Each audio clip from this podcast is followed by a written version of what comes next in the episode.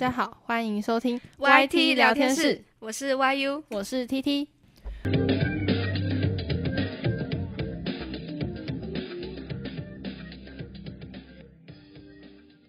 在正式开始前呢，想要和大家聊一下我们剪辑和录音的辛酸，因为我跟 TT 现在对于 Podcast 有一点阴影了，所以我们要把节目名称换成抱怨大会吗？如果有从第一集就收听的听众朋友，大概觉得很奇怪吧？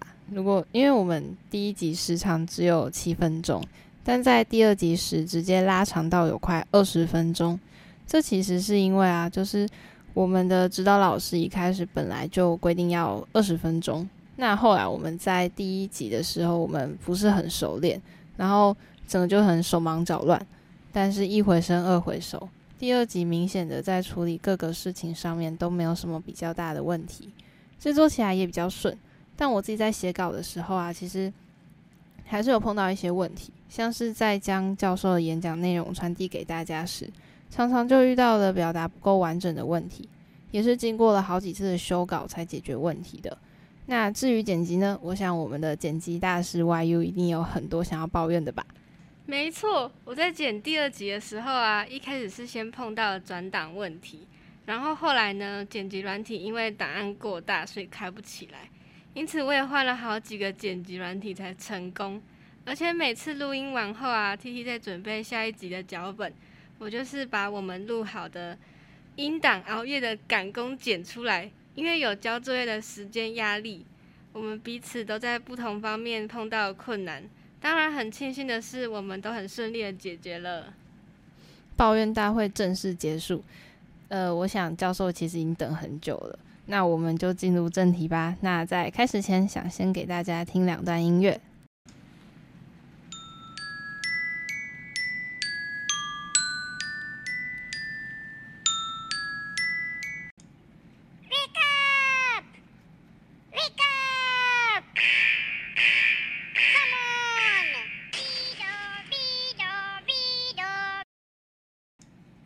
相信大家一定觉得很奇怪吧？为什么要突然这就是听这两段音乐？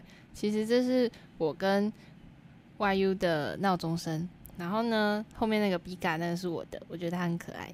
好，这不是重点，就是因为我跟 YU 常常为了制作 Podcast 啊，所以我们常熬夜熬到凌晨一点多。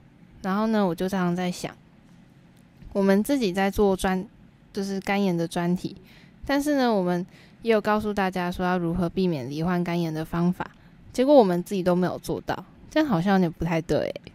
被你这样一讲啊，好像是诶。那我们应该也要尽量做到。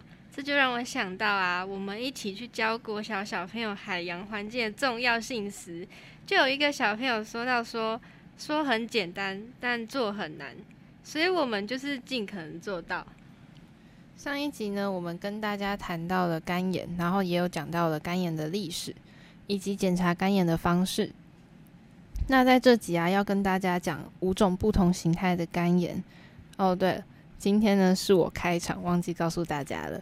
那我呢，今天呢要跟教授带来的是 A、B、C、D 一型的肝炎。那上集有提到什么是肝炎了，没有去听的话呢，发你现在先去听。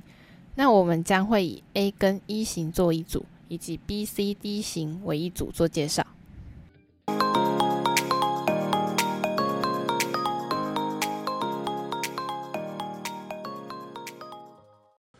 那 A 型肝炎跟 E 型肝炎，典型的病从口入吃进去的，会从从从粪便出来，它的病毒是生病的人的粪便出来，他没有洗手去拿东西。然后你又吃进去，你又拿到东西去，你又碰到它，然后去拿了生的东西吃进去，你会得到 A 型肝炎。那 A 型肝炎跟 E 型肝炎是这样，A 型肝炎是比较普通，E 型肝炎在台湾很少，但越来越多了哈。它跟猪之间也在传染 E 型肝炎，然后什么地方很多呢？卫生是卫生非常不良的地方。缅甸呐，中国的偏僻地方啊，这些地方就常常发生大流行。那这个东西你不要尽量少吃生的，去尤其去东南亚不要吃生的东西。我连水果都不敢吃，只吃它的香蕉。我去东南亚的话，那 A 型肝炎呢，只要卫生情况改善，就可以减少。感谢教授的讲解。那 A 型、一型肝炎啊，教授刚刚说到是病从口入，我们也去查了更完整的资料。以下资料是来自于安早安健康。由于台湾的 A 型与一型肝炎患者比较比较少，因此前往疫区将会成为离病的主要风险因子。像是一前往该病疫区的人，例如中国、东南亚、中亚和南美洲国家等等；二饮食饮水不注重卫生的人，像是饭前不洗手、爱吃不干净的路边摊等等；第三，爱吃生食的人，以及第四，没有施打疫苗的人。目前仅有 A 型肝炎疫苗，E 型肝炎则没有疫苗。那这边要帮大家补充 A 型、E 型肝炎的症状，资料同样也是来自早安健康。A 型和 E 型肝炎的症状与感冒类似，只有严重者才会出现黄疸的情况。一大约一个月的潜伏期，或是病况轻微者，就是没有任何症状。那第二呢，就是发烧；第三是拉肚子；第四是疲劳；第五是恶心呕吐；第六是黄疸，皮肤会变黄、眼白泛黄等等。刚刚有说到 A 型疫苗，那来听听目前施打的状况是如何吧。那换句话说，有八十五个人可能得到 A 型肝炎，所以怎么办呢？这怎么办呢？我们现在还是有听到，呃，某个地方有 A 型肝炎流行，尤其原住民住的地方，所以现在政府是原住民每一个人都给免费给 A 型肝炎的疫苗，很有效。A 型肝炎的疫苗是打一次，然后在差不多半年到一年之间再打第二次，打两剂。啊，就就非常有效。这个健保好像要自费。刚才我讲他去原住民部落，因为很多很多的 A 型肝炎，所以他们现在每一个人都免费打。原住民的 A 型肝炎已经变得很少，所以 A 型肝炎是饮食习惯以外加上疫苗是可以完全避免的哈。所以这个虽然它比较轻呢，但是还是有不到一个 percent 会发生猛暴性肝炎，一样会一样会要命的哈。所以控制 A 型跟 E 型肝炎就是就是这样，注意卫生习惯，然后可能可以打疫苗，是可以解决的。所以总结来说，A 型、E 型肝炎在台湾比较少见了，而又因为 A 型肝炎有疫苗，因此可以让大家放心一点。那刚刚也有提到了许多避免患病的方式，以及患病后的症状。接下来呢，要带大家认识 B、C、D 型肝炎。我们先休息一下。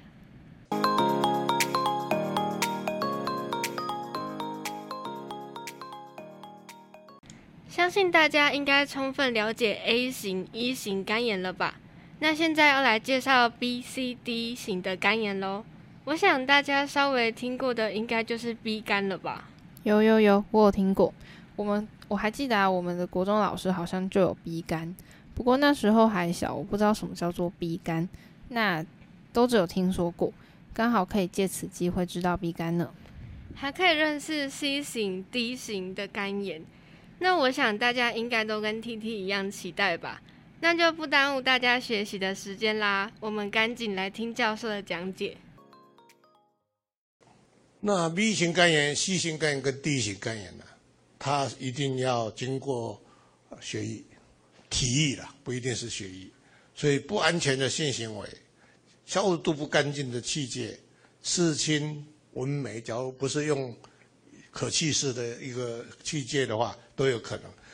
剃胡刀共用，我割到了流血在上面，你又在用，这个血又跑到我的血，一样会传染。那甚至牙刷啊，这些东西都有可能。听起来跟我们很常听到的艾滋病传染方式很像诶，所以呢，我就去帮大家查了相关资料。以下的资料都是由肝基会提供。在欧美国家，B、C 肝都列为性传染病，不过台湾 B 肝最主要的传染途径是母体垂直传染。那这个传染方式呢，我们也会在后面的 podcast 跟大家讲到，大家可以期待一下。自从一九八六年开始。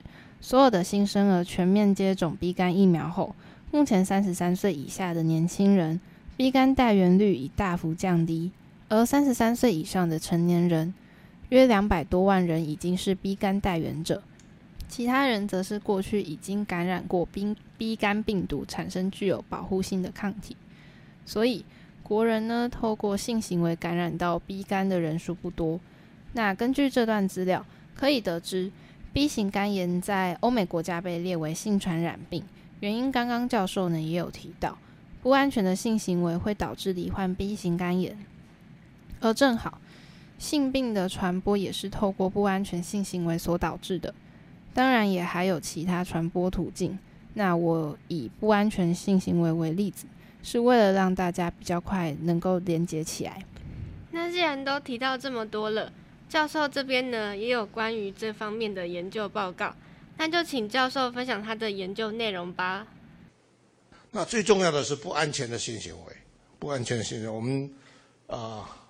这个早期，陈副总统陈建仁副总统，一九八五年从美国回来，他才开始做肝炎的研究，那找我谈说要合作。那时候我就因为我知道第一型肝炎，我说：“哎，你有没有合法娼妓的那个血液？”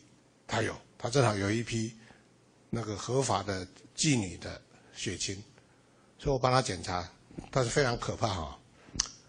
妓女的，他是常常要体检的哦，她检查有没有性病哈。这样的人的血液里面，啊，假如他是带源者，五成已经有 D 型肝炎的抗体，就代表说这五成的妓女，这个 B 型肝炎五成是二十 percent 的妓女是有 B 型肝炎，B 型肝炎里面的五十 percent 是已经有 D 型肝炎的抗体，就表示他得过 D 型肝炎。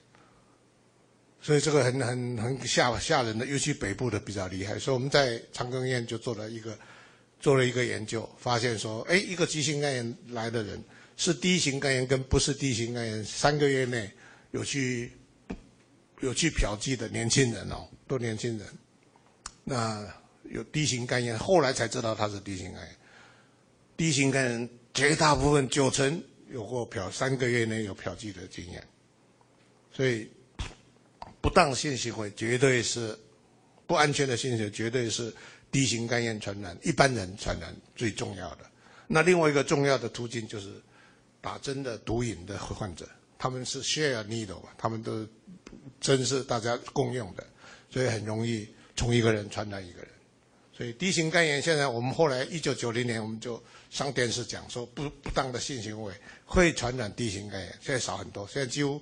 找不到急性的 D 型肝炎的病人啊。来帮大家统整这段肝炎的关系。首先是前面就不断提到的 B 型肝炎，B 型肝炎里面的五十 percent 是已有 D 型肝炎的抗体，意思就是说，当你有 D 型肝炎的抗体时，就代表你得过 D 型肝炎。然后为何会得病？教授做的研究是调查是否进行不安全性行为。而数据呈现，近九成有进行过，并且得到 D 型肝炎，还有很常听到的共用针头。但教授提到说，在一九九零年代就一直不断在电视上宣传，我猜应该是跟新冠病毒很严重的时候一样的状况吧。政府也有不断的在宣传如何防治，以及回家可以做什么。像我自己真的就是酒精喷好喷满。所以，就由这样的宣传，在现在很难找到急性的低型肝炎病人。真的没想到肝炎竟然是透过这些方式传染的。没有听这场演讲的，真的会很亏诶。那好像有一个一直被遗忘的主角，是在后台吵很久的 C 型肝炎。好了，那现在就轮到 C 型肝炎表演啦。C 型肝炎是突变的很厉害，C 型肝炎到现在也没有疫苗，因为。一直变，一直变，一直变，疫苗做不出来。那 D 型肝炎因为依附在 B 型肝炎身上，所以它也没有办法预防。B 型肝炎它是 D 型肝炎，一旦进入人体里面，跑到细胞核里面，藏在里面，很困难对付。所以真正的大患是 B 型肝炎跟 D 型。幸好 D 型肝炎已经减少很多了哈。现在 B 型肝炎里面有 D 型肝炎的，已经降到不到一个 percent。所以这个算解决了一大部分的问题。，C 型肝炎现在就大概不必讲了，输血老早就检验了，那一样它的安全性行为啦、注射啦，现在听说连纹眉啦、针灸都是换会丢掉的，那个针是一一一用用一次就丢的啊，所以大概都不是问题。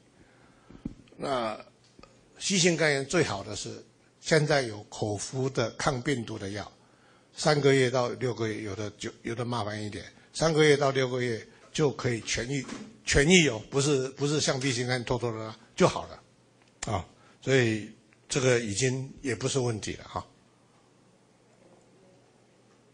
那 D 型肝炎我简单讲，我今天重点不在于 D 型肝炎，它要靠 B 型肝炎带着它，它要靠靠它的外套。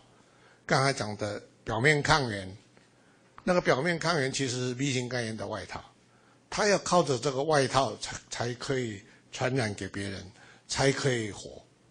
所以你要预防 B 型肝炎，首先要预防 B 型肝炎。那已经是已经是 B 型肝炎代言者，你就要靠你的行为要要注意哈。那有没有办法治疗？有用，只有干扰素，但是疗效大概只有二十 percent，不好。并并不好，所以这是一个蛮大的问题哈。帮大家回忆一下，刚刚好像有说到有疫苗的只有 A 型肝炎，剩下的肝炎都是没有办法透过疫苗预防它的，所以我们要格外注重没有疫苗可施打的其他四个肝炎。那是因为 C 型肝炎突变太快了，没有办法制作疫苗，所以只要跟避免 D 型肝炎一样的方式。就会有比较小几率不会得到 C 型肝炎。那如果不幸罹患 C 型肝炎该怎么办呢？很幸运的，现在有口服药可以使用，三个月到六个月的疗程，大概就能痊愈。那一直绑在一起的 B 型跟 D 型呢？目前只有干扰素可以治疗，但是教授刚刚也有提到，疗效只有二十 percent 不到，因此这在目前还是一个很大的问题。